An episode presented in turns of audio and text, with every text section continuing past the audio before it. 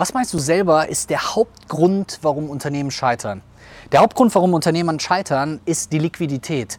Die haben halt einfach, wie man bei uns sagen würde, die haben kein Kohle mehr. Der Tash ist leer. Und genau das passiert bei so vielen Unternehmen.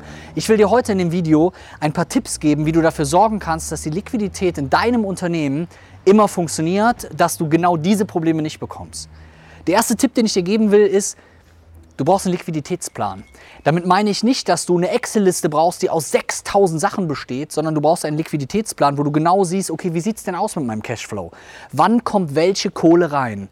Wann kann ich wie, wo, was bezahlen? Wie viele Ausgaben kann ich mir im nächsten Monat, im nächsten Quartal oder sonst was leisten? Das kannst du dir mit einer kleinen Excel-Liste selber basteln. Du kannst dir irgendeine Vorlage aus dem Internet besorgen oder sonst irgendwas. Aber ich merke so viele Unternehmer, die das nicht tun und das nicht machen. Und das ist ganz, ganz wichtig. Also zu gucken, wie viel kommt rein, wie viel kommt raus. Nächster Tipp eine sogenannte Opos-Liste zu haben.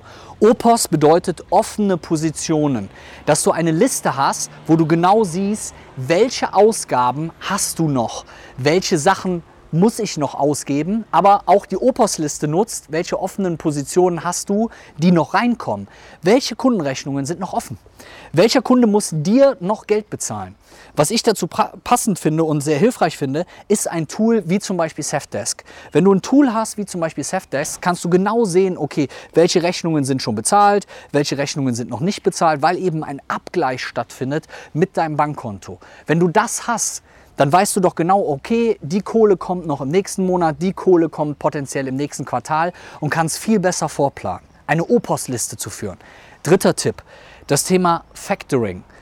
Du wirst dir jetzt wahrscheinlich denken, was heißt denn Factoring, Fabrik oder was bedeutet das? Factoring ganz simpel erklärt. Factoring bedeutet, dass du hingehst und potenziell Ansprüche, die du an andere Unternehmen hast, verkaufst. Das heißt, stell dir vor, ich kriege von dir 50.000 Euro und ich bin so unsicher, wann du das potenziell bezahlst und ich brauche vielleicht auch gerade dringend Kohle und würde jemand anders sagen, hey, pass mal auf, ich kriege von dem noch 50.000, ich verkaufe dir den Anspruch und dadurch, dass ich dir den Anspruch verkaufe, kriege ich potenziell sofort mein Geld.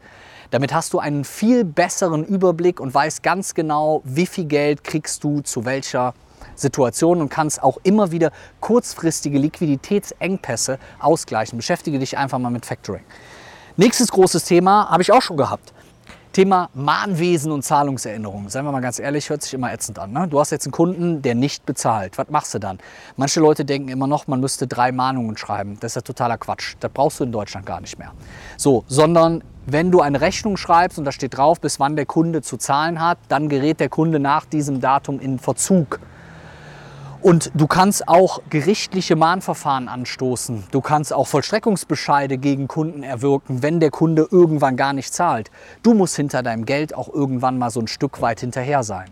Auch hier hilft dir zum Beispiel Safdesk. Kannst dir einfach mal anschauen, haben wir ein spezielles Angebot. Wir packen es dir einfach mal mit in die Kommentare, wo du die ersten drei Monate auch noch mit einem speziellen Rabattcode billiger kriegst. Genau zu sehen, genau zu sehen, wann muss wer wie wo zahlen, welcher Kunde welche Rechnung ist noch nicht bezahlt und dann über das Tool hinaus quasi Zahlungserinnerungen, Mahnungen etc. pp zu verschicken. Also das finde ich ganz wichtig. Ein weiterer Punkt ist, mit ausreichend Puffer zu starten. Jetzt hört sich das immer einfach an und das klingt so einfach und das klingt so locker. Ja, ich habe ja vielleicht gar keine Kohle, aber es bringt nichts, wenn du mit einer Selbstständigkeit anfängst und dann merkst, Mist, wenn es jetzt in den ersten zwei Monaten nicht gut läuft, dann geht mir die Kohle aus.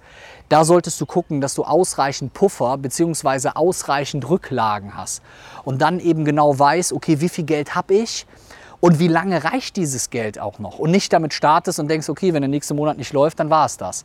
Dann lieber von vornherein ausreichend Geld aufnehmen, auch die Bereitschaft haben, einen potenziellen Kredit aufzunehmen, damit dein Business dann eben auch entsprechend läuft.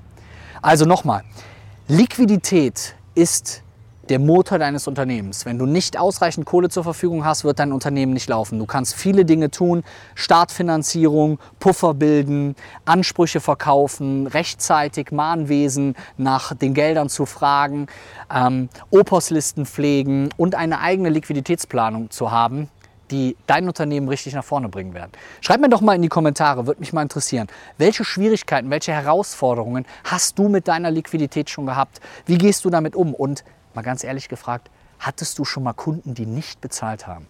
Deine Meinung würde mich interessieren. Einfach mal in die Kommentare schreiben. Ich freue mich drauf. Yes. Nur am Anfang hat es